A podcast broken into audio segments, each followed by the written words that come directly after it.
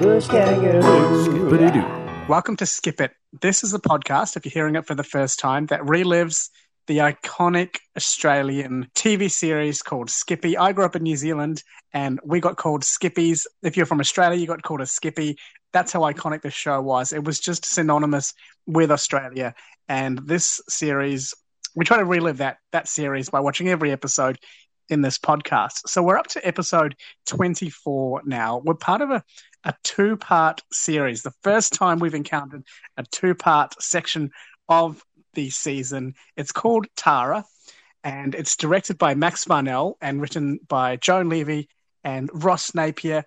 It features our usual family of the Hammonds, plus Tom Farley as Jefferson Judd and Ali Miller or Ali Miller. I'm not actually sure. Just as a point of note, uh, Ali could be short for Alistair, or Ali, obviously an Islamic name, because I know in the 60s, a lot of minorities, people of color across the world, did embrace Islam. So I'm not sure if there might have been an Ali uh, influence in the name. If you know, you can tell us. You can comment on the Skippy Facebook page. But before we go any further with the episode, let me introduce you to two people who I do this with every week. I'm joined now by Lee. Hello, Lee. Hey, Ashwin, how's it going? Good, thank you. And Johnny, hey. Hey, hey.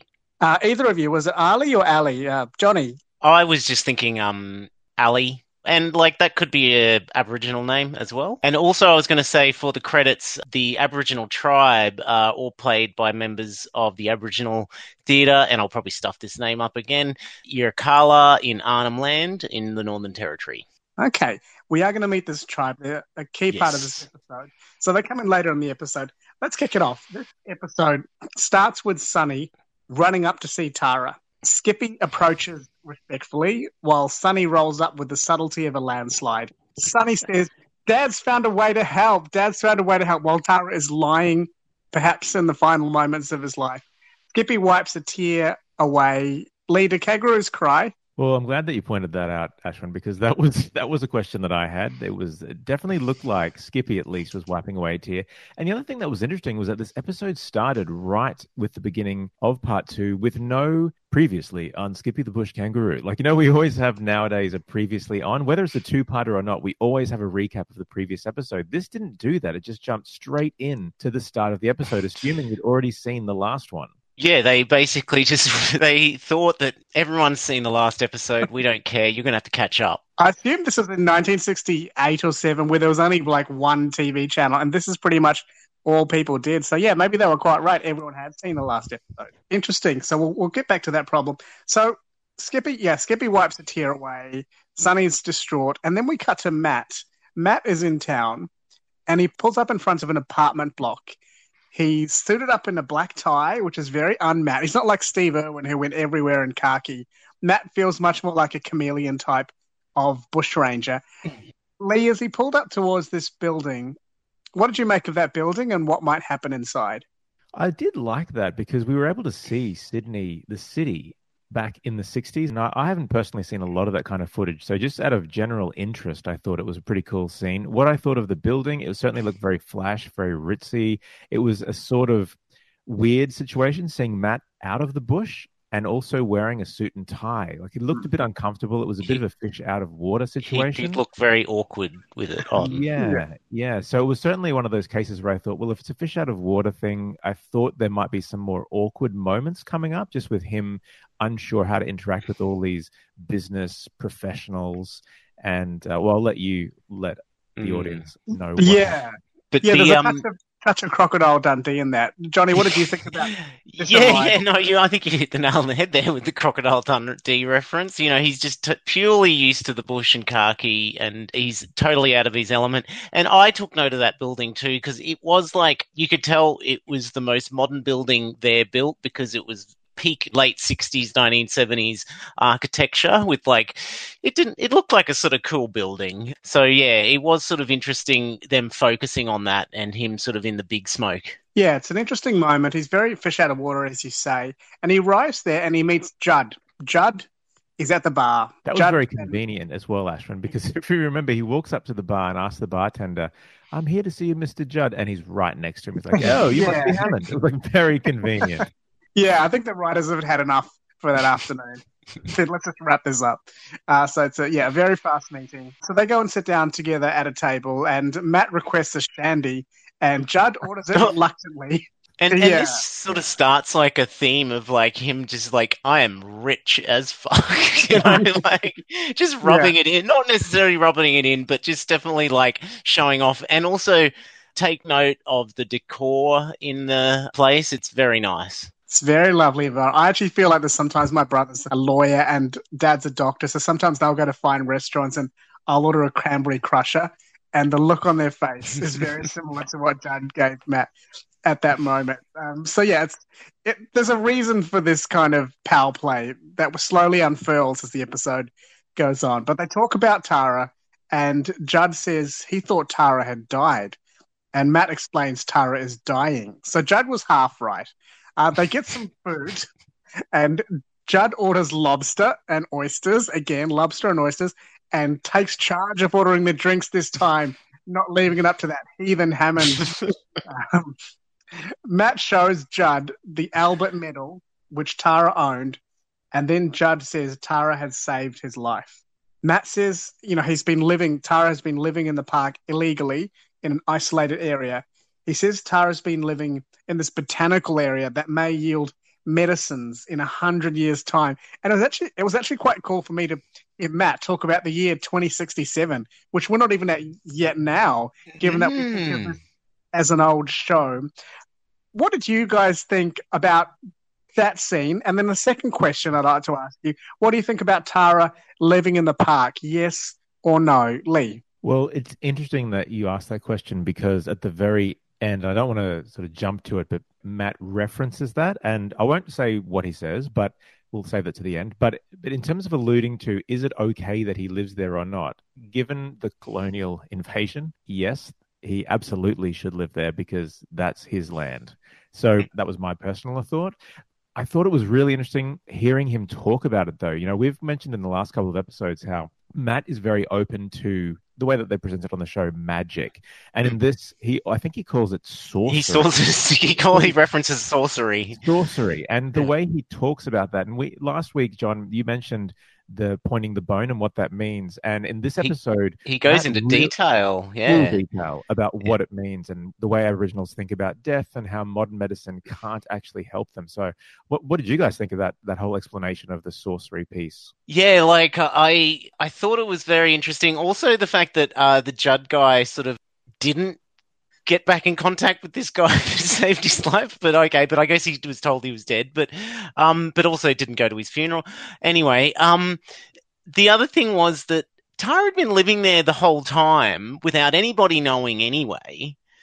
So the whole point of like him being allowed to live there is sort of almost mute because it doesn't really matter. He's lived there, no one noticed. He hasn't been. He's like in a secret valley that is really hard to get to, and also the fact that his people were originally from there and migrated away. You know, I think he he's allowed to stay there as much as anybody else is. I think that's totally you know negated, but. The way it would have realistically been treated back then would have probably not been the way that necessarily Matt or the way things work out. And then Matt explaining the um, unnatural phenomenon, and he sort of just totally goes into all of the pointing the bone, where if someone points the bone, they even if someone's 100 miles away, it's surefire they're going to die, sort of thing. So it's all very interesting. And then while this happening, Judd's just totally schmoozing Matt. Yeah, it's interesting how I've never seen Matt speak without confidence, whether he's talking about an ecological practice or sorcery. He's so unapologetic and unhesitant when he says things, no Yeah. matter who he's talking to. He's like, of course there's sorcery. Yeah. Yeah, of course, this place will yield unknown scientific benefits in the future. You know, which, Yeah. technically that's he's definitely on the right side of that. But you know, the other thing is that like most of those parks would have eventually probably been like encroached onto at some point by urbanization. So you've got a whole different range of elements going in this. I like Yeah. the way they filmed that scene too, because they did a lot of, I don't know if you noticed, a lot of the push ins, slow push ins, close ups. It was really building the the exposition, which it really was, in a very sort of tense, not in a nervous, like making you anxious way, but just this Mm. very serious conversation that Matt was having. The information he was imparting was very important and just yeah, there was a slow pushing on his face, then a close up on Judd's face. It was just a way to really enhance that moment. I thought was directed quite well. But Yeah, they also still don't let on what's Matt's actually thinking of doing. So even though you Yeah. sort of have an idea, but yeah, like he doesn't let it, you know, be known. No.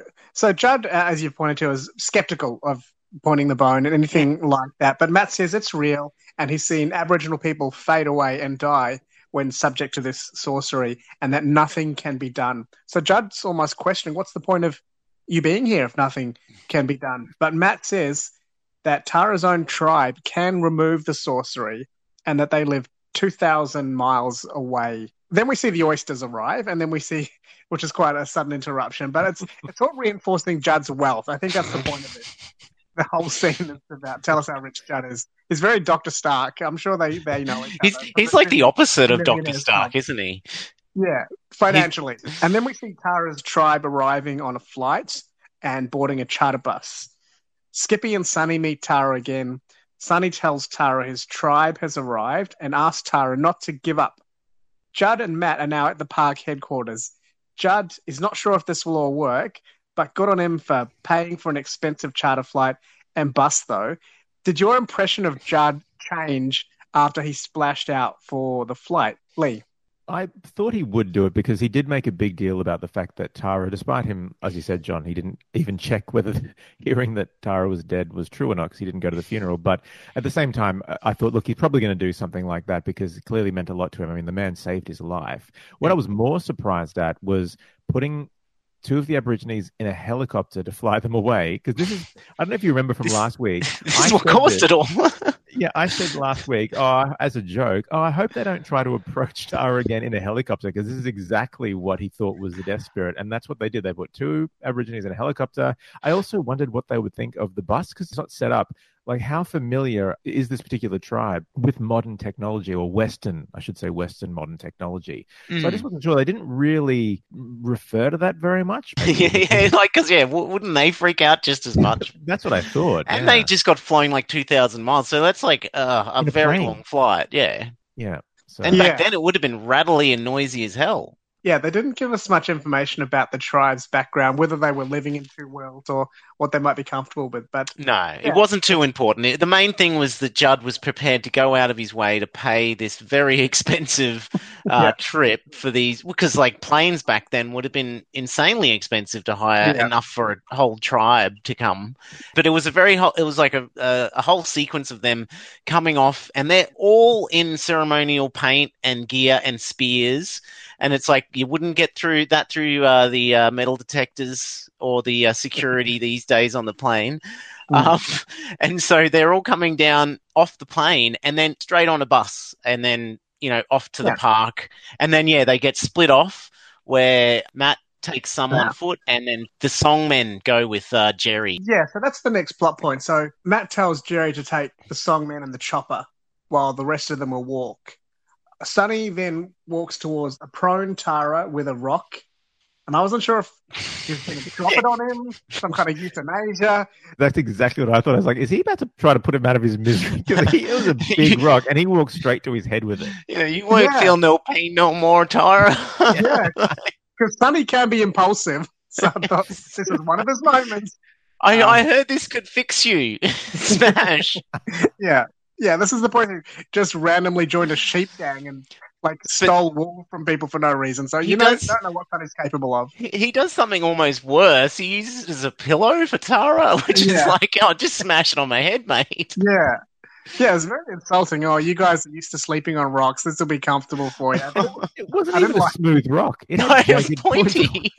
yeah, it was yeah, very insensitive moment from Sonny there, but he just wanted to feel like he could do something to help. I think. yeah. because he's felt pretty powerless this episode. So he lays the stone pillow for Tara and he says, Oh, your people are coming.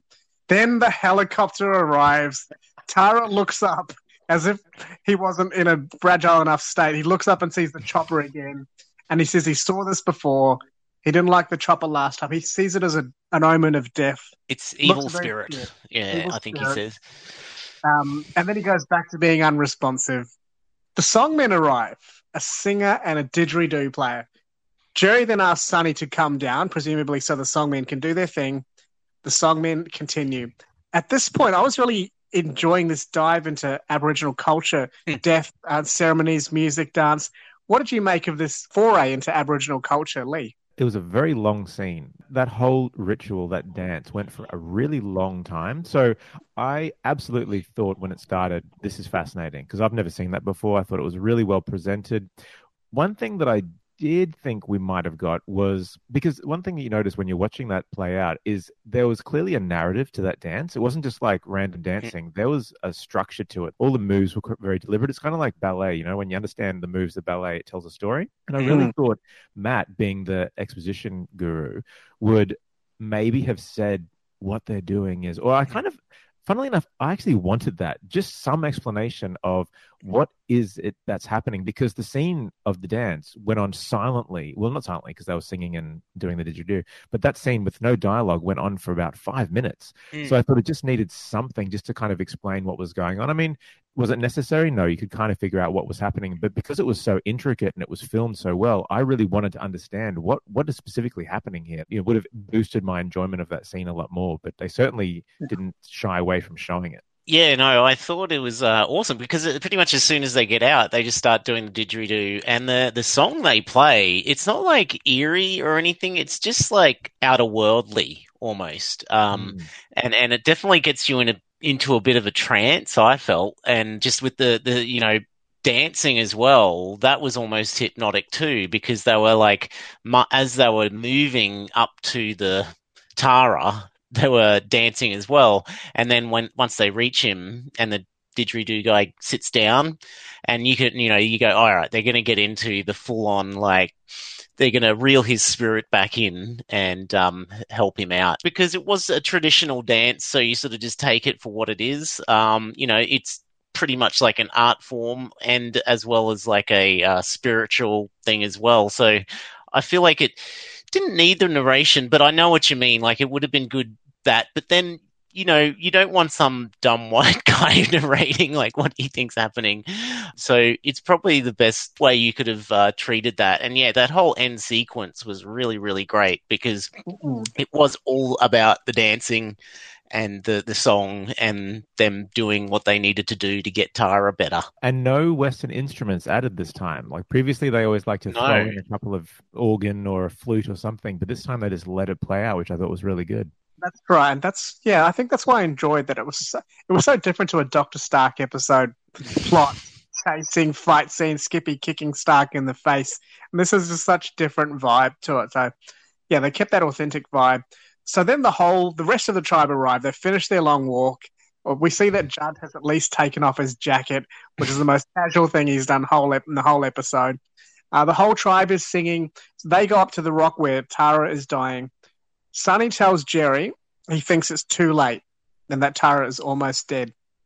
Matt says we've done all we can and it's in the tribe's hand now, which is kind of positive psychology. Matt is very much do what you can, then leave it in the hands of fate. And so Matt's just a, a wise man in many ways, and that came out at that moment. The tribe then dances around Tara, and their rhythm and clapping. I'm not sure if you noticed this in your counting, Lee. Their rhythm and clapping isn't a five beat. Did you pick up the five beat there? No, I didn't. I didn't notice that, but that's really interesting because I know we've talked a lot about the different cultures and the not everything has to be four four time. Yeah, that's right. So I thought that was a really interesting rhythm because I was like you, I was trying to hook into the culture and try and find some meaning in it. And obviously, I wasn't getting any verbal or written explanation, but that rhythm, the five, that was something a bit relatable. So if you go back and watch the episode, just toward the end, you can hear them them dancing in a five. And so they're trying to remove the evil spirit in Tara. Finally, after they've taken turns, Tara gets up and he joins the dance. Matt smiles, knowing Tara is going to be okay, and Sonny is ecstatic. And I'm pretty much at the end of my plot points. I've just got one or two more because, like you said, this scene was so stretched out, Mm. and it was an ethereal scene of music and dance, not specific plot points. So it's interesting how short it was to summarize this episode. So then Sonny runs up to the rock and he returns with Tara. Tara and Judd shake hands. No hug. Did you expect a hug at that moment, or was that culturally insensitive, Johnny? I think they were both gentlemen. they, they basically, you know, I guess two grown men hugging was uh, too much, even though it's like, dude, guy saved his life. Come on. Yeah. Uh, but no, it was it was still a very hearty handshake, and they both were very happy to see each other. This is also when the Western music does kick in. This is when the banjo kicks in, and this you start to hear the uh, the music that's kind of a derivation of the Skippy theme. Yeah. Were you? Ex- I guess we all expect happy endings in a Sunny episode. Did you expect it to happen in that way, Lee? No, that the whole ending of this episode was nothing that I expected. I didn't think we'd get such an extended scene of the actual bringing Tara back to life, but I think it was good and it was important. And Yeah. this is also where the conversation happens around what is going to happen with Tara now, because Matt reiterates the fact that legally it's not a place he can stay at. That was my final point. Matt says this is Tara's park as much as anyone else's, and that the park authorities should let him stay. So, what did you? Th- yeah. So, Lee, you continue. What did you think about this this ending on that issue? I mean, you mentioned this before, John, that probably in real life, this is not how it would have happened. No, But what I do like is that this is it's almost aspirational. This is what Mm. you wish it it should have been like this because it is his land as much as anyone else's. I mean, again, it was originally the land of his tribe. So of course he should be allowed to stay there just because we've decided to put in these other laws that make it very difficult for the original owners to live there.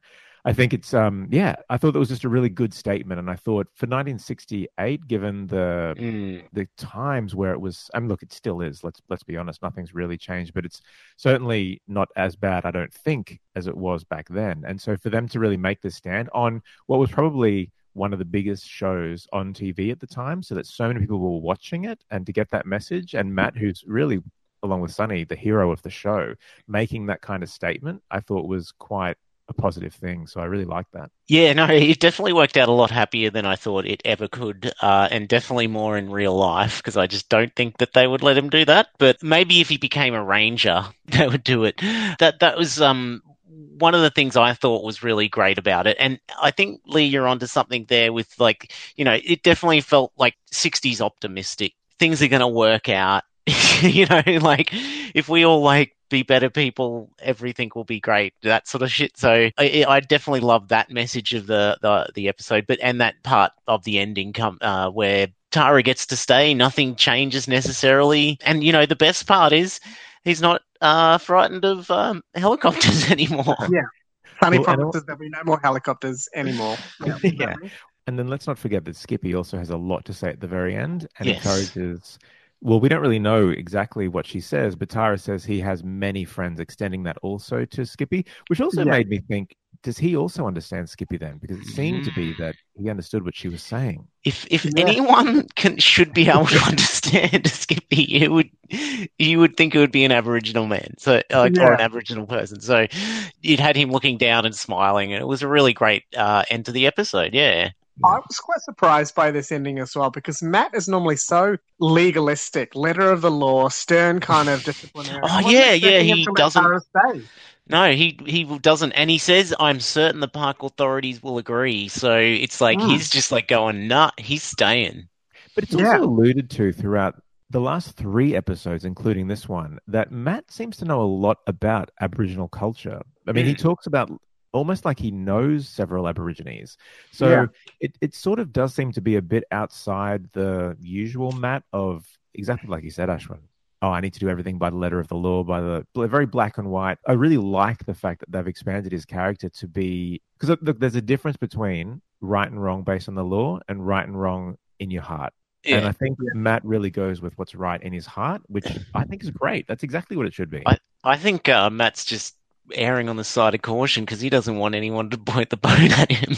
That's another thing. Yeah. He's just so. like, I've sh- I've seen that shit. No way, you know. Like, he's Yeah. not he's not playing. But yeah, no, he definitely did, seems to have some kind of uh, prior knowledge to a lot of this stuff. But you know, he is a well learned man, so who knows what Matt got up to? Who knows? And maybe his sternness is just from the fact that you know there's brown snakes in the bush. His wife Yeah. has passed away. He's got a young child. Maybe he's stern out of necessity, but he's happy to open up and be a little bit more chaotic when it, the situation. needs Yeah, he's sensible when he needs to be, and when things are out of that realm, he he's willing to accept it. I think. All right. How many gum leaves did you give this episode, Lee? Well, I actually gave it the same as last week, which was 3.7. So the whole two parter for me was a 3.7. So this one to me was certainly elevated over most of the other ones, just in terms of the culture, the information that was shared. It had a bit more of a documentary feel. It felt a bit more real than some of the previous episodes where, you know, some things arguably are a bit far fetched.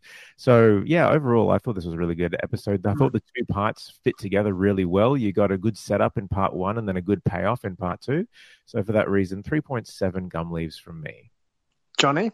Okay, I think I'm going to go higher because I actually really, really like this episode. I know I liked the last one a lot, um, but I feel like this one definitely tied a lot of things up. But I just really appreciated that, even even though it was sort of just a dance at the end, that whole sequence, I feel like they really did appreciate it, what they had there, and they, you know, used it, you know, used it in the story well, and I liked all the characters and everything. And but we definitely got two sides of different cultures because Matt in town um, being schmoozed by Judd, you know, he, he flies in these guys by plane. Like it's like, as Lee was saying, like that 60s optimism where maybe we can use our modern technology to help cultures come together and you know expand and stuff so i definitely felt like them uh, you know as i said there was a little bit there and i might be reading into it too much there but i really enjoyed that so i'm going to give it like four for this episode and then four and a half for the total of those two episodes together